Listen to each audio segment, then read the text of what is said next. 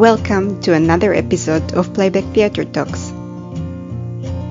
I am Noah Leibo, and in today's episode, I will be talking with Hannah Fox about acting in playback theatre. Hannah Fox is a professor of dance and theatre. She is the director of the New York School of Playback Theatre and the founder of Big Apple Playback Theatre.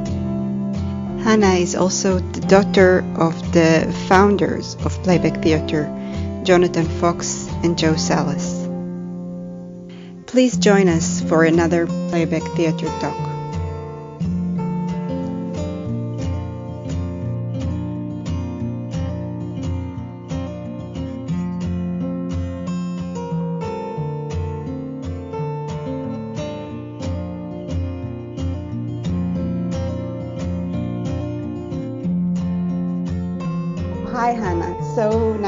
Having you in my podcast in Playback Theatre Talks.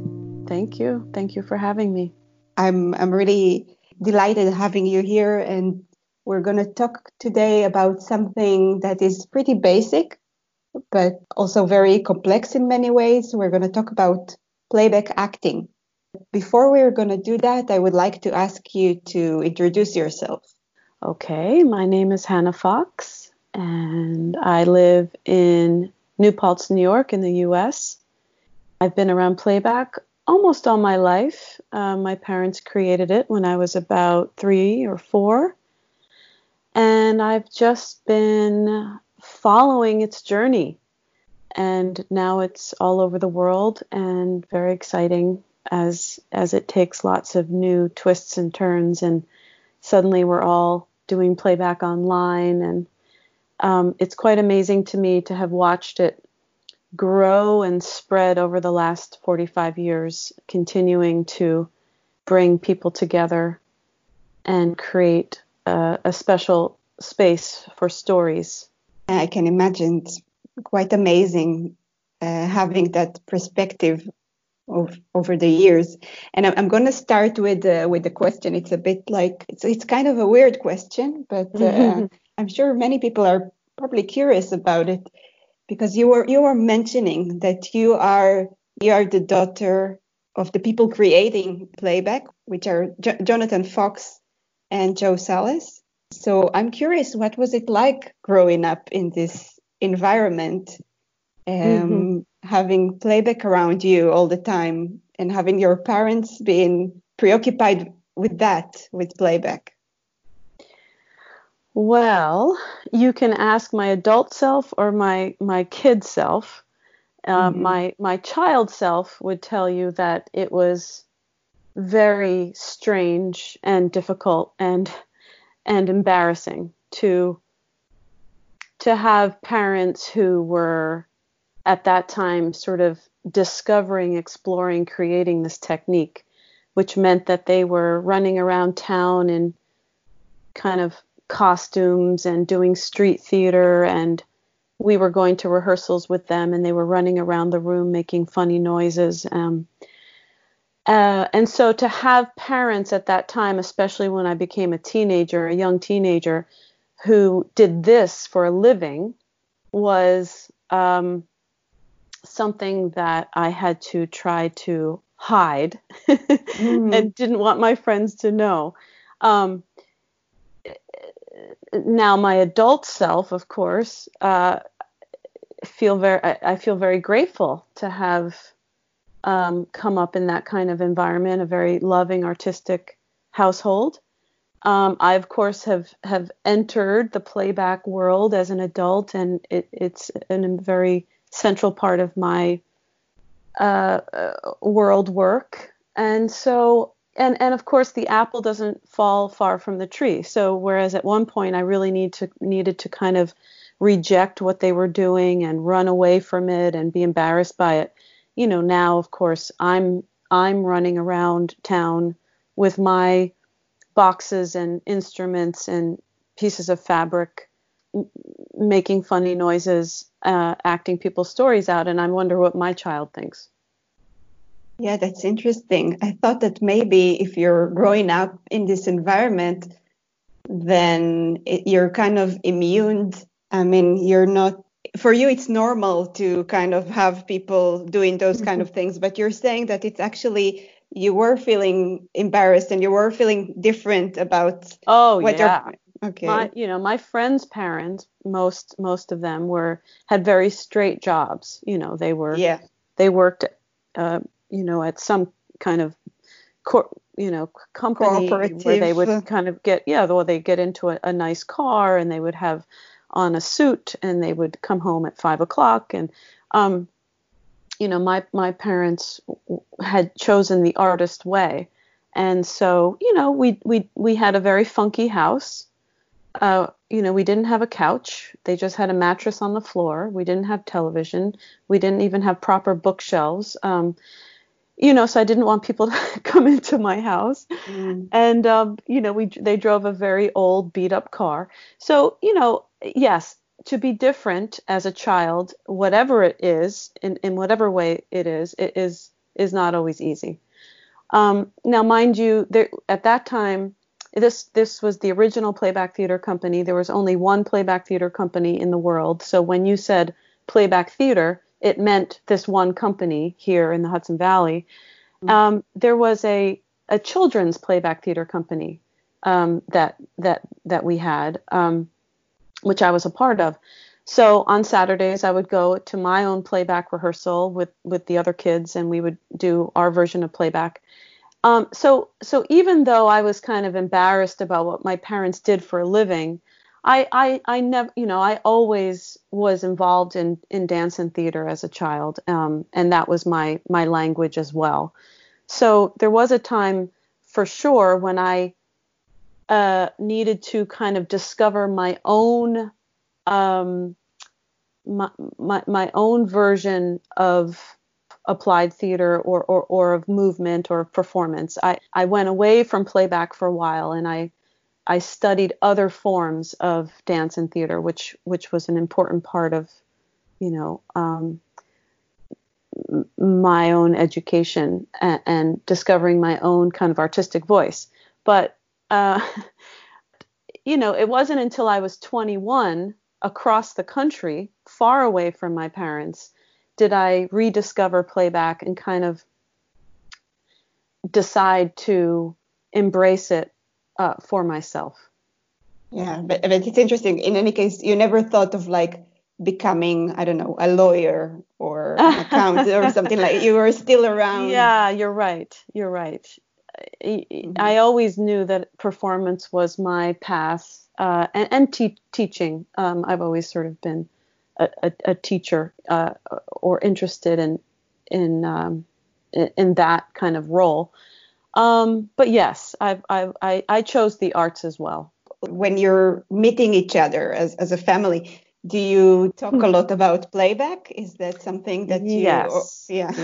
I mean, not always. Not I, you know. Again, there was this period of my life when I was, you know, there were uh, from from 11 years old to 20 years old where I I didn't even you know want to uh, uh, utter those words, or you know, it was not it, it was a t- it was a not a, a subject we would we shared, but but yes, now when we gather, abs- my parents and I, we were in the same business. It's kind of a family business, I guess. So we mm-hmm. um, we support each other. We I seek their advice. They you know we yeah, we we we we have a lot to talk about. Um, of course, there are many other things to talk about as well, but um, absolutely, playback takes up a lot of our family space. So, what made you? Um, I don't know how to to say it. Get back to playback or start doing uh, playback at 21. Right. Yeah, it's an interesting uh, story because it wasn't on purpose. It was kind of a um, an unexpected encounter. Um, I had graduated from college. I was in Oregon, which is all the way across on the West Coast. And I wanted to kind of do something and be of service and, and get out of the, the States. And I was sent to Kathmandu, I was sent to Nepal as part of a sister city um, connection, the town I was in with Kathmandu. And I was sent there for, for almost a year to teach English in this tiny little village uh, without running water and electricity. Um, and and that was a very kind of profound experience for me, just getting as far away from everything I knew. It felt like I was on the edge of the earth. Um, when I came back to town, Eugene, Oregon, I was at a store and I saw a poster on the bulletin board um, that said Playback Theater Workshop taught by Judy Dolmatch. And I thought, oh my God, playback theater. And there was a photo, I think there was a, a drawing of the playback stage, the mm-hmm. two boxes, the, you know, the, the teller's chair, the conductor's chair, the actor's chair, and the musician. And my heart started to pound, you know, because I hadn't really, I, I, hadn't been practicing playback. Um, I'd been doing other dance and theater work. And then I had just been on this vision quest in, in, the Himalayas for all these months. So I decided to join this workshop. And this woman, Judy Dolmatch, I knew from when I was a child. She she's a playback practitioner on the West Coast. So I joined this workshop in this town where I was living. Um, and sort of when I walked into the space, it was in this big yurt. It was like coming home. And there were all the the things, the playback things, the instruments, and, the, and I, my, you know, it just felt so familiar yet so it's like an, a a relative you hadn't seen in a while. And mm-hmm. so there were about 17 of us. We did this weekend workshop, and we all just kind of fell in love, sort of. You know the way it goes. You do the work, and you're telling deep stories, and it's very exciting, and you're really connecting. And so Judy taught the workshop. She left. She went back to where she lived a few hours away. And those of us in the workshop decided we wanted to keep going, and we started we we we we, started a troupe, Eugene Playback Theater, and I was uh, one of the directors, and then this other man was a director. So there were two of us, and um, and that and that began my journey. We were we we started rehearsing every week, and we were together for several years. And um, at first, it was very challenging because I was so much younger than most of the people in the company, especially my my co-director. He was maybe 20 years older than me, or or, or 15, or I don't know.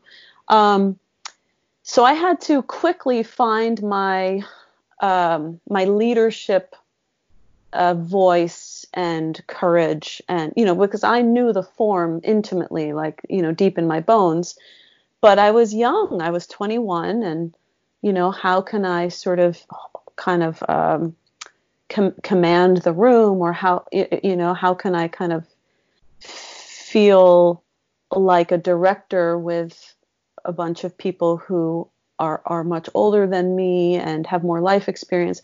So it was an interesting journey. It, it was very um, strong experience. Of course there were lots of you know company life is very colorful and yeah. there were a lot of things that happened and then we ended up splitting into two companies and blah blah blah. But that's how i rediscovered playback. And since mm-hmm. then i've been very committed. Yeah. Interesting. Mm, interesting. Re- rediscovering playback just kind of across like, the country you know yeah. like 3000 something miles away from my parents. Yeah and also the to think of you like in your early 20s leading yeah. a group of uh, people yeah. that are way older than you that's also very unusual. I, I yeah, yeah yeah it's kind of hard to imagine it even. Yeah it, it, it certainly wasn't easy. I mean i was nominated you know i was asked to lead. I don't think i volunteered. Um, but it, it took us some time for me to get comfortable in that role at that time i remember. Yeah we're soon going to get to the questions about uh, acting, but I'm, I'm, very curious. Uh, I have uh, one more question before yeah. we're, we're, going there. You're also a yoga teacher. Yes, I so am. That's, that's very interesting as well. How come you, what, is that something that, that happened in the last few years or you, uh, have you always no, been practicing yoga? no yoga? i've been yeah i've been practicing yoga for um, about 30 years do you see uh, similarities between yoga, yoga practice, your yoga practice to playback? Um, well, the one that comes to mind immediately is just sort of being present. Um, you know, in playback, it's improvisational. We don't have a script. We're we're in the empty space, and we just need to really kind of be present in the moment um, with each other. And for yoga, that's what the, the gift of yoga, the tool of yoga does for me is is kind of you know, you can let go of the the the, mm-hmm. the, the, sorrows of the past and the worries of the future and really mm-hmm. just be present in, in in the body which i think is a, a requirement for playback um, mm-hmm. and and also i'll say that i find yoga a very uh, uh, effective um, tool to to warm up for playback so in yeah. my my rehearsals we use yoga to warm up for playback yeah Mm, interesting. I'm also practicing yoga, and ah, I never connected the two, but now that you're uh-huh. saying that, it makes total sense. So I think that that will bring us to to questions yes, questions about nice playback. Yeah. um, so I will start by asking you in in what way does playback acting is different from other kinds of acting? Mm. Well, um, by the way, this is this is one of my favorite subjects, playback acting. Um, mm because it's so unusual, it's so unique, it's so demanding, it's so um, accessible all at the same time. Um, I find what makes playback acting unique is that one, it is very anchored in the body. So it's not Stanislavskian, it's not naturalistic theater, it's not talking head stuff. We're not sitting there on chairs pretending we're in the apartment having a conversation. We're we're embodying a story. So in that sense, at least my version, my interpretation of playback is is is dance like. It's it's we've already heard the story, uh, which was told in words, and now we get to kind of um, offer a reflection through body movement, text, music, sound, fabric. Um, and so in that way, we're moving from literal to abstract, literal to abstract. So there's this real kind of wide spectrum where playback acting a lot of the time is is rooted, you know, lives in the more abstract realm. Um, it's improvisational, uh, so that just means we need to stay very open again to that moment and to our intuition and to each other, the other actors on stage. Um, there's not a there's not a prescription. We don't there's not set blocking. There's not a set script. So it's really kind of reading the moment, and in that way, it's like a Buddhist practice. It's it's um, there's a real sort of spiritual quality in, in my mind in playback acting. Um, and uh, you know and then there's this practice of saying yes. It's it's an ensemble i call it kind of a team sport. It's an ensemble acting form. So it, there's no star there's no principal you know player. It's we really as a team need to reenact this story. Um, and so there's kind of a group wisdom to uh, that practice and to the and, and to the product. And I guess finally, I'll say that what makes it unique in my mind is that it's service. It's an act of service. Um, so whereas other people might go into acting because they really enjoy the spotlight, because they want people to kind of see them, because they, you know, I don't know, are looking for fame or whatever for me, playback acting is very liberating because it's not about you. It's it's not about me as an actor. It's it's about the teller. Uh, it's about the community. So I I find that you know there's not a lot of room for being self-conscious because we are in service. I am listening to that story deep deeply with all my senses, and then I'm going to do my best to honor it and there's a little spotlight on the actors for a moment and then it moves back to the teller as quickly as possible so mm. it's a practice of stories and storytelling um, and we the actors are in service to that the, uh, you, you, already start uh, saying something about the values uh, of playback so um, i want to ask you about more about that so mm. what would you say are the main principles and values mm-hmm. of playback mm-hmm. acting Mm-hmm. Well, it's funny because I have, um, when I teach playback, I have 13 acting principles that I talk about, which I won't, I won't get into all of them right now, but, mm-hmm. but I'll, I'll highlight the, the, the, the top ones or, or, or re- reiterate them. Um, because there are, there are these kind of principles and, and some of them are unique. Um, so I, I again I think I'll I'll begin where I ended, which is that we are we are acting in service. So I think that is important. It's an important value in general for playback um, that it's an applied theater form. Um, there's this listening piece that is you know critical. Um, so there's not a lot of time as an actor to space out or think about dinner or kind of you know what how your hair mm. looks on stage because you need to be listening very closely and deeply and you're trying to uncover the heart of the story um, listen for metaphor etc so you know when i when i teach i say playback theater to me if you had to boil it down to one word it would be listening or to two words compassionate listening so yes we're actors but you know um, this this this ability to listen and this curiosity as an actor to to hear kind of about other people's experiences is is very important.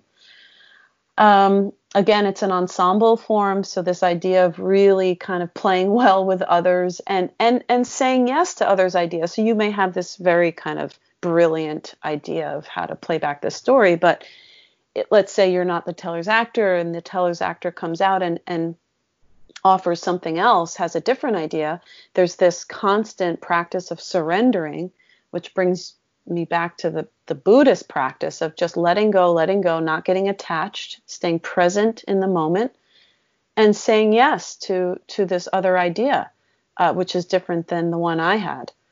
Um, I think um, it's important for me to keep it very physical. I think playback acting is physical. Um, as I as I said before, it's dance like. I think ideally because we don't want to get stuck or static on stage. We want to keep things moving, and I think it can go very deep if we really embody the story and really um, be creative in how we play it back, and and again, sort of play with metaphor and movement and music and not get stuck into too many words. Um, so so I think I think those are you know, and I guess you know one last thing I'll say is I, I think you have to be very brave uh, to do playback theater and, and, and to be a playback actor and a conductor, but you know to to do improv is um, again to walk into the unknown.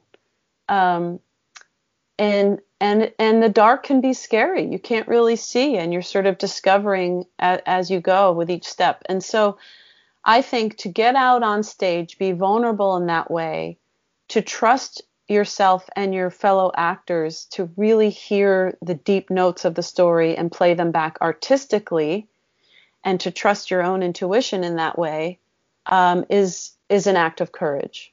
What What do you think? Could you, uh, anyone be a playback actor, actress, yes. or actor?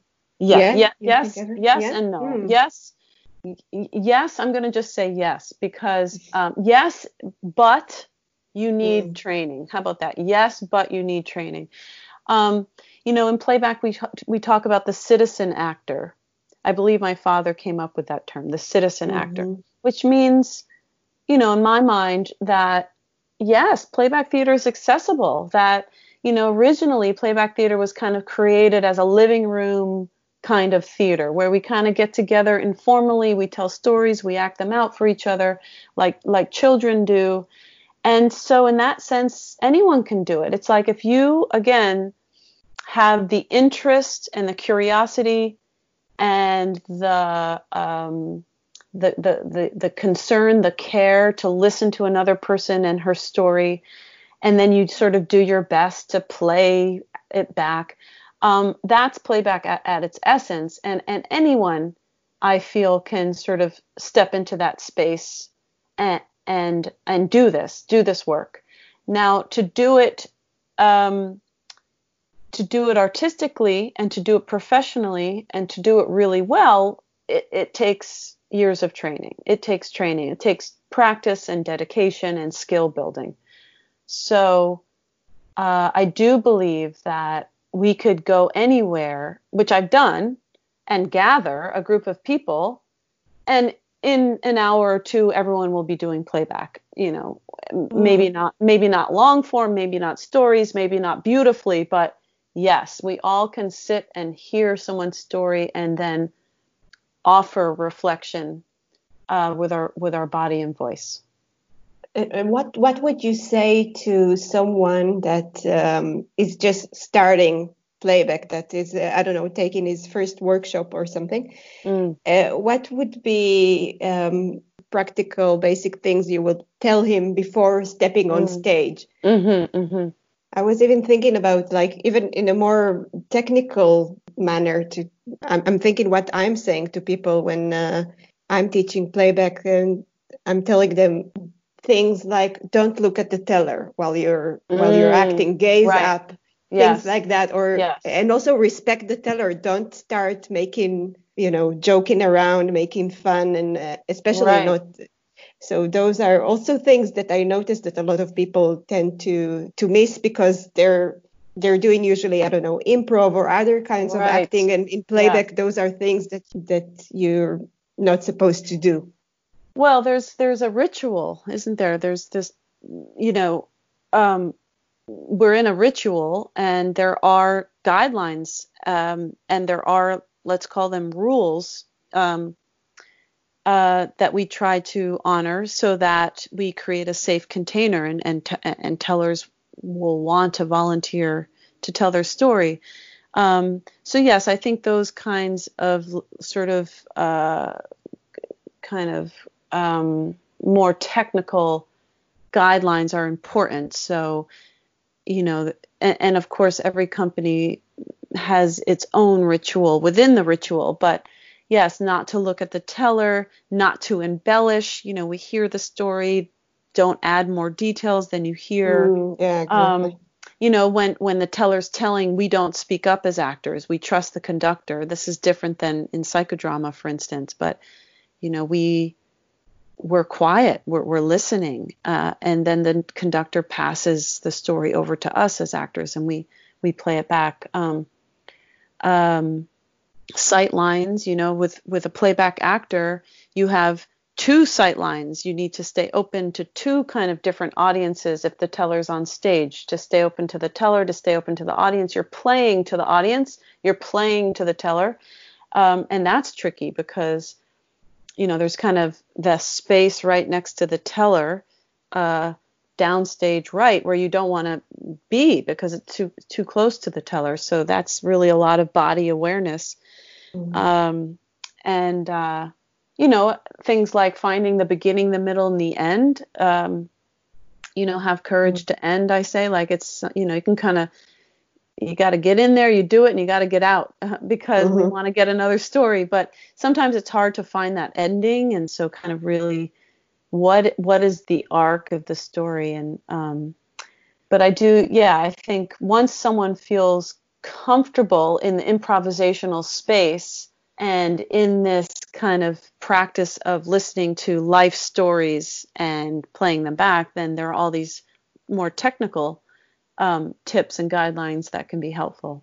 And also, I will add also uh, don't give advices or don't try to mm-hmm. educate the the teller or mm-hmm. uh, a lot of times um, mm-hmm. during the the interview, then people might ask a question that is more oriented to either get like details that are not relevant to the to the story itself mm-hmm. and also to kind of coach or something like that um, yeah, or yeah. or saying something during the enactment or whatever. Oh, oh yeah.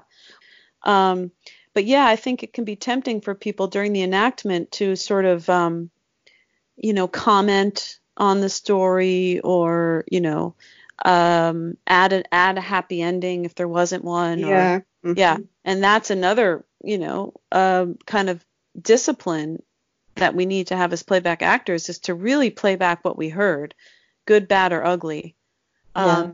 and not and not add details. I had a experience recently in a workshop I was teaching with new actors where it was a story told by uh, an African American woman about racism when she was younger, and um, she she chose someone to be let's call you know uh, an antagonist in the story.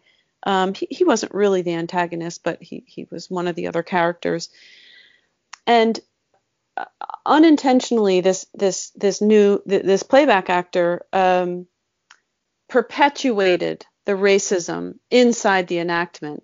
Mm. So not on purpose, but he added some details in his acting uh, that in fact kind of deepened the racism and and and added a layer of an, of more racism. So so so had he and, and we and, and I mean it was you know um, I was watching and and and um, you know worried about what I was seeing, but in fact it created um, an opportunity for learning for all of us when we debriefed it afterwards. But it, it, it you know there's there's there's danger in adding details you didn't hear because on, on, the one hand if i add a bunch of details or even even one detail that you didn't tell me it takes away from your story. It takes you out of your story. It becomes another story. But but worse than that perhaps is if um if when i add this detail um i inadvertently uh, offend you uh, mm-hmm. or or or create a complication or a problem, uh, you know, uh, in the story that wasn't there, whether it's sexism or racism or some kind of unconscious bias. So it it at the very least it can take the teller out of her story at the at and and more so it can sort of um, upset the teller. mm-hmm. So yeah. uh, you know, and the yeah, audience. and the audience yeah, yeah mm-hmm. and then mm-hmm. we get you know then we have more stories about what just happened but um but yeah i think i think it's it's really important to again to to listen deeply to what is said uh and then and then artistically artfully you know to, to play that back mm-hmm. now there's always going to be the there's the personal story the individual story and then there's going to be the political story or the the the, the meta story. Um, so let's say we have um, let's say we have a story ha- that that takes place. Uh, let's say this this this past April, someone's telling a story about you know not seeing not seeing her her her parents or her grandchildren or her family or something. So there's her story about how she hasn't seen her mom in a long time and her mom's not doing it. Then there's the backdrop, which is oh, there's a global health pandemic. Um, and we can't see each other. So the actors then need to figure out how to place this individual like if there's an important socio-political event happening, um, you know that that that could be important to as a as a to bring in as an aspect to the enactment enactment you just have to you have to sort of be careful um, another another example that i'm just thinking of uh, uh, i had um i had a rehearsal this week playback rehearsal and um someone told a story about uh about racism towards asians right now in our country, in my country anyway, because mm-hmm. of Wuhan and and coronavirus and China and so mm-hmm. I don't know if it's happening in Germany. That's where you are, is that right? Yeah, right. In Berlin. Uh, but but there's you know there, there's some really awful things happening to Asian folks around here uh, who are being blamed for this virus. So this this is part of the story that we were hearing the other day in rehearsal. And and an and an actor again in trying to serve the story, um, actually actually what happened what happened was this the story wasn't really about that. It was about being an immigrant in this country and how all these young people that she works with are might have to be deported uh, because of Trump's you know awful mm policies. But this other actor did her best to create the backdrop, right? So the story was actually about sort of being an immigrant here, being Asian, and suddenly not feeling safe. She's been here a long time. But this other actor brought in the backdrop, which was this racism towards Asian folks around coronavirus. Now, the teller, even though it's it's it's certainly an important piece to this whole big puzzle, the teller didn't talk about this. And so when it was played back, what we heard in the check back after the enactment was that it was too much. It was too strong. Mm-hmm. So for this teller to kind of see an actor say, you know, it's your fault, you know, the coronavirus is your fault, you know, go back to China kind of thing. It was too much for the teller to see. It wasn't something she had said. It was mm-hmm. something we all kind of know in the background. Mm-hmm. So so it's, you know, and again, this is improv. We're doing improv. None of us most of the time we weren't there for this story that we're hearing and we're going to do our best to play it back. Um, and it will never be perfect. I always say it's going to always be flawed because this this is improvisation. We're not rehearsing, rehearsing, you know, making mm-hmm. it perfect. That's not the uh, the the objective. The objective is to kind of honor and, and uncover the heart of the story. Um, so so sometimes we'll get it wrong. Um, and and and and we're human and as long as you know as long as we're we're we're, we're up on stage playing these stories back with our best intention uh, uh, and it's playback and not payback then mm-hmm. um then then then we will there'll be these moments where something isn't quite right or you know maybe maybe not the best choice and as long as the teller has the final word um, then then then then I think it's okay uh, most of the time. And and this is how it's going to be. It's it's we're gonna there's going to be some playback performances and some playback enactments that are mind blowing and deeply uh, synchronistic and magical and profound and transporting. And there's going to be other enactments that are pretty good. You know, yeah, that was that was mostly it yeah, pretty good. Yeah, thank. And then there'll be other enactments which are just like, uh, that wasn't my, that wasn't. No, you kind of missed the mark. And so we have a few tools in our pocket, our tool, our, our tool belt, to to help those, t- you know, to kind of serve those moments where we miss the mark. Yeah, so I think yeah, many times playbackers, actors are maybe trying to fix what they've heard and they're doing it as you said from the best the, the best intentions but a lot of times the, it doesn't resonate with the with the teller so what, right. the the advice that you gave like just stay with the story just be with the story mm-hmm. and it's mm-hmm. also important to be aware of your your story and the story of, of the teller because uh, and this is something also when you're practicing playback for a long time you're that's what's great about playback. You're starting recognize that um, that you have mm-hmm. your own story because a lot of times as as a teller you see your story and you and you mm. see that the actors there they were trying to do something that matches their story and not yours and they are mm-hmm. maybe working with their own agendas and all that mm-hmm. and you see how it affects you so this is where practice uh, really helps and you, you were saying about also how strong playback can be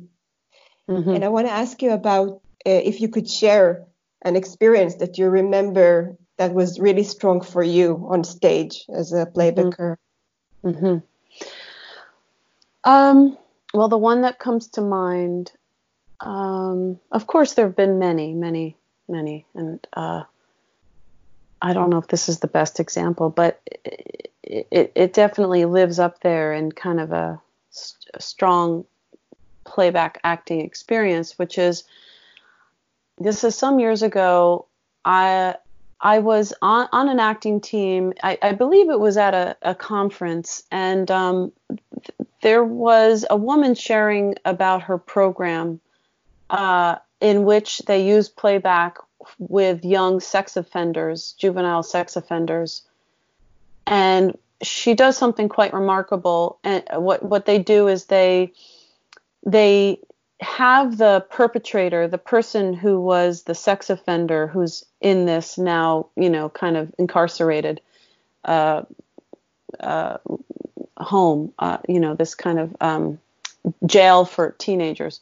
Mm. They have they have the sex offender uh, write down the the story of what happened. So let's say it's a a, a young man who who uh, you know, raped his young cousin or you know there was an, there was incest um, with with a, a young brother or whatever they have this person write down the story of what happened and why they're in this juvenile uh, center um, and then and then they have the these young people they use playback and have them sort of tell the story from the point of view of the victim. Um, mm. And they do playback around this. So it's this incredible kind of process where they write out what happened, what their offense is, and then they retell it from the point of view of the person that they hurt. Wow. So I was, so she was kind of explaining about this process, and she brought some of the stories that these young men and people had written, and we were, and, and, and I was on stage as an actor. Um, and so she read one of these stories. So it wasn't even her story, but it was this young man's story about how he, um, you know, sex inappropriately sexually abused his cousin in the in the in the woodshed behind the house. And I, you know, so I had this experience as an actor. It was just so incredibly deep and I was so transported into this kind of realm. I was I was I was so brokenhearted about about sexual abuse and you know and then this this amazing kind of process where this young man can step into the shoes of his mm-hmm. victim um that so i was i was cast as as him and i just remember having this experience on stage where um, where I was, you know, I, I, I wanted to just dissolve into tears because I was so deeply uh, sad uh, and moved. I was very moved, and I've had this experience before where you're very moved by hearing a story, and you have to somehow stay intact and serve. And so it was just this moment of wanting to just crumple onto the floor and cry and cry and cry uh, but staying upright and and honoring this story um, because she then was able to tell a story of what it's like to facilitate this process and how kind of intense and um, traumatic she she's she she's dealing with trauma and around all of this also and so I was able to kind of serve these stories uh, as an actor, and, and, I guess do do whatever I did uh, um, so that the the tellers were moved. But um, I just remember really struggling to remain an actor and and not just kind of fall into my own Hannah's kind of um, heartbreak in that moment. And I've I've experienced that as a conductor as well, where I'm so moved by the story, and I, you know, uh, I can you can shed a tear. I, I remember standing up there as an actor in that moment, shedding tears. I was crying, but but then I was able to step out on stage, and it you know it it, it can't get more disturbing, or at least of the mm-hmm. disturbing stories that we might hear and tell. I think um, you know sex abuse and incest abuse is is is up there. So so mm-hmm. able to step out on stage and serve. Um, and and were you able to use it to use what you were feeling as a motor? I think so. I think mm-hmm. so. It went very deep. You know, mm-hmm. I don't remember artistically what I did, but I know I was so dropped down deep into. You know, I was so um, present, and I was so the empathy. The empathy was so strong that you know once i could kind of gulp down my emotion yes i was able to channel the emotion um, to serve the teller um, and the tellers. I, I, I, there were a number of tellers but but it was it was a it, yeah it's an experience that stays with me because I, I think this is the work we're doing which is to build empathy and to to heal uh, these traumas um, but uh, you know, with this art form and and but but um, you know, I think sometimes you know we're human, we're human beings up there, and and I, I love that about playback that I can remain Hannah, I can become this teller, this young man or, or whoever it is, but I can still be Hannah, you know, and um, it's not like we're going to study these characters for months and take on all of their little physical gestures and find their exact voice. You know, that's a different kind of acting. This acting is I remain Hannah and then I step into your shoes for about, you know, 10 minutes or five minutes or whatever it is.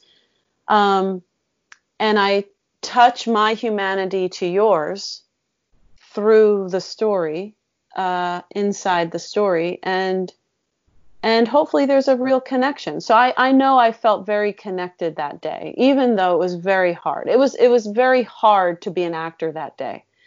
Uh, but we need to. We need to serve these stories. We need to serve the the stories of violence, of trauma, of of of social injustice, etc. Um, and and sometimes it, it, it certainly is often not easy to do that. But then but then you need to after the show you need to go backstage and de-role and debrief and get some water and get some hugs. You know, mm. you need to take care of yourself. And, and do you remember what was the teller's reaction to the? Oh, just crying. Everyone was crying. Mm. Everyone was crying. It was one of those kind of th- that you know two hours of some very deep stories of of of, of trauma around sex abuse and uh, uh, mm-hmm. and incest. And um, you know, and I'm just remembering another time when, where again uh, I was working with with with young people. Again, it's a similar. Maybe it's the red thread, but I was. Mm-hmm. This is now in a different place, a different time. We, my company had a, a long-term contract with again another sort of group home for young people who are in trouble with the law. Uh, they've uh, committed a crime, but they're too young to go to jail. So we had a three-year contract with this this organization, and we went in every Friday to do workshops and performances with these young people using playback to kind of, I don't know, um, uh, you know, look at their lives mm. I don't know, you know, give them mm-hmm. some good attention. Gosh, they're mm-hmm. you know mm-hmm. separated from their family. So this one story was was was was from a young woman, although I think she she uh, would, did not identify as as a woman. Um, and I don't remember her name at this time, but she, her story was that she was on uh, crack cocaine. She was on some hard drug, um, and she stabbed her dog.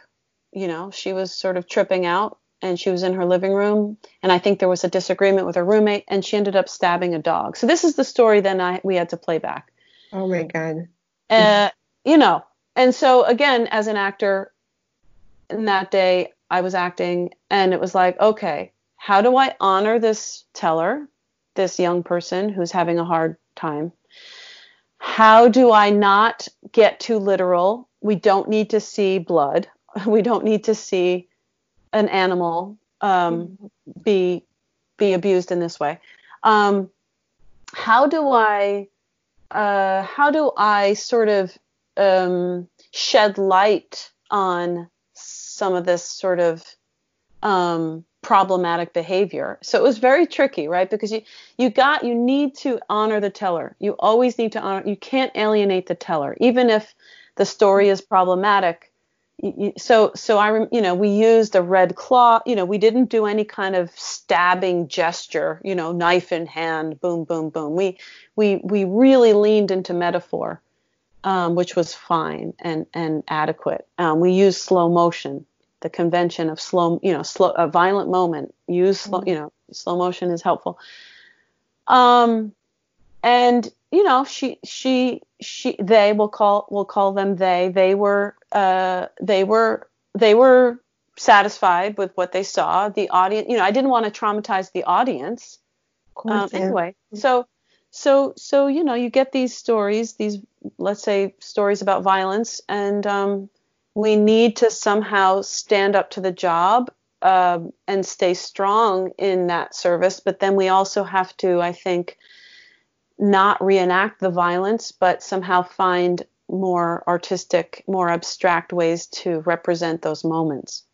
And also to, I think it's also important to acknowledge your own feelings and your own reactions to the story because of course i think yeah. uh, actors are really affected when they're hearing oh, a story about this kind of uh, yes. behavior yes and and you can't just put it aside i think and this is uh, also getting back to what you said about um, using whatever it is that you're feeling and i think this is important that even if you're feeling um, angry or upset um, yeah. hearing this kind of story i think it's good to bring it on stage somehow uh, but yeah. it, it, I guess it sounds pretty complicated how to do that without uh, fall into the place of uh, educating the, the yeah. teller or uh, you know blaming someone or whatever.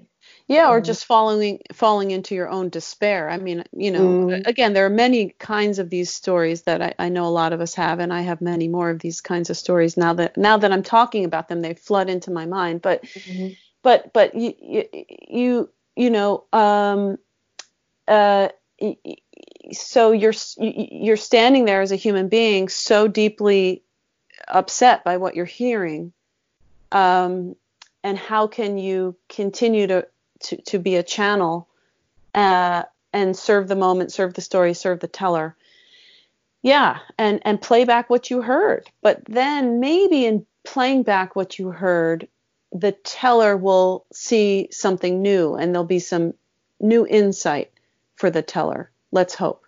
So we're, we're going towards the end. I'm going to okay. ask you one, one last question because uh, you were mentioning how much, um, especially for you, it sounds like the, the physicality mm-hmm. in playback, and because you have a background as a dancer and your um, and movement and all that. Yes. Um, so you mentioned how, how important that is to playback and now we are um, ah. we are all in a situation where we are um, oh, doing yeah. play a lot of playback online. Mm. We're not able to touch each other. We're not oh. be, able being close to each other. Right. Um, and I know that you've been doing a lot of work online. You also yeah. offered uh, online workshops, uh, yes. different kinds of uh, activities, and uh, I know that you're gonna perform soon. So I'm wondering how can we work nowadays with uh, with all the restrictions that we have to deal with, mm, and how Zoom that's uh, what's different. Yeah, Zoom mm-hmm. playback. Mm-hmm, mm-hmm. How how is that different than mm. I don't know live playback? Oh, I don't. Well, well, in many ways, but how to overcome maybe the yeah. Well, it's funny because I I um you know, so when I'm when I'm uh, you know I've been leading a bunch of trainings online, and um, as you said, I'm uh, doing some performances, and I I've been saying to the the people uh, right, right the first thing I say after welcoming folks is we're going to be learning and practicing an adaptation of playback theater because I do think that the essence of playback remains true and exists online, thank goodness. You know, in that you can tell your story online. We're all going to see you and hear you. And we can play it back. Now, the playing back, the acting is going to look different. Um, and there are lots of limitations and differences, but I do think the essence is still there. Um, and the exchange of stories uh, and the connection between people can happen, thank goodness. Um, for as long as we have to do it this way. Mm-hmm. I, I, I think it pales in in some ways it, it certainly pales in comparison to the the live version because this is an embodied form this is a face-to-face form this is a form about touch this is a form about eye contact this is a form about deep connection you know body mind and soul so i look forward to when we can gather again and and and sit and sit closer uh, however I, I there are some perks I am discovering to this Zoom playback uh, world. One of them is access. Um, now you do need internet, so that is an equity issue, an access issue. But but I'm really enjoying these global spaces, um, so it's it's wonderful. And then about acting, I have to say, I'm having so much fun. Um, mm-hmm. At first, I was very nervous and suspect about how in the world are we going to play this mm-hmm. story back. and I have to say, it is really difficult when everybody's about two inches big. You know, it's like, you know, you're just kind of you're you're you're, you're peering into your computer screen and just trying to did that per, is that person feeling emotion is that a tear you know what is that but as an actor i'm actually finding it very liberating in some ways because suddenly we're doing film acting right? That we're using a camera. So you have to get used to that. But then there are a lot of possibilities with close-ups and zooming out. And then suddenly you're in a in in in lots of spaces. So i can be in the room i'm in now. I can if i'm acting in your story maybe i want to go down i want to get onto the stairs and show going down maybe i want to go outside you know suddenly uh, the acting stage really opens up and suddenly you can use props you know i can grab a book i can you know mm-hmm. i was mm-hmm. doing a rehearsal the, uh, a couple weeks ago I told a story and one of the actors lit a match and suddenly there was a burning flame in front of the lens, in front of the camera. It was quite amazing. So I I have to say as an actor, although it's still strange, I I'm finding it kind of fun and liberating to to to run around the room, to climb on the couch, to to climb under the chair. I mean, you have to keep working with your computer and your angles and your cameras um, but but suddenly I feel creatively uh, there's all these new spaces to explore. So it's it's interesting in that way. Yeah, I, I must say I'm I, I, can relate a lot to what you're saying. I also enjoy a lot working online, and I was also uh-huh. surprised uh-huh. by how powerful and fun that could be. Uh-huh, we uh-huh. can still I, I i i'm thinking now okay we're soon going to get back to the studio but i'm trying to think right. of ways that we can still work online from time to time because right. it was such a great uh, experience. Yeah um, right. Right. So now mm-hmm. maybe we'll have both platforms right? Maybe we'll have virtual space and also live spaces together. Yeah. So anyway it, it's it's um i like what you said. I i hope I hope soon enough we can we can gather together again on stage, live version, and also maybe continue to gather online for this Zoom playback uh, experience as well. Yeah, well, that's that's uh, an optimistic message, I think, to end with. yeah thinking about getting back to working with each other and uh, yeah being close to each other and still take something from this time um, yeah. Yeah i guess there's now new there's even more places to meet and mm-hmm. do playback yeah yeah definitely and i have to say there's so many things we could still be talking about because we we we talked about acting in playback but i think wow there's so many things um, we mm-hmm. like we could go on for hours because yes, we could, we could. talk about um, how an actor is with the with the audience with the conductor with the group and oh, um, and yes. what it's what it's like what's the differences between different um, groups there are more professional groups and yes. there's so many things we could uh, talk about we well of, if we uh, need cover... to we'll do we'll do a part two yeah if, maybe once you get maybe. through all your people and you know you're coming round for second you know for for second uh, interviews or mm. second conversations uh, maybe maybe we'll do a part two and get into some other layers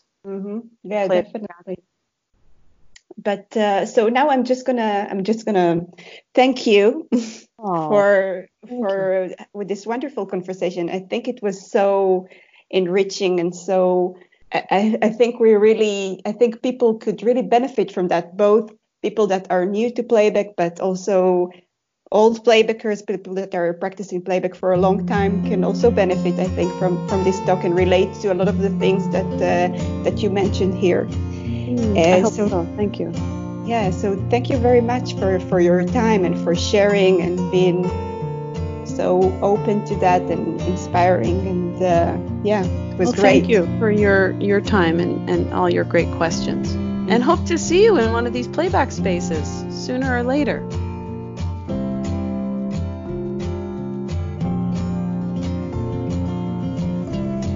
Thank you so much for listening. You can always contact me with questions or requests. Or if you want to get an email every time that a new episode is being released, just contact me at noah.libo at story-lane.com.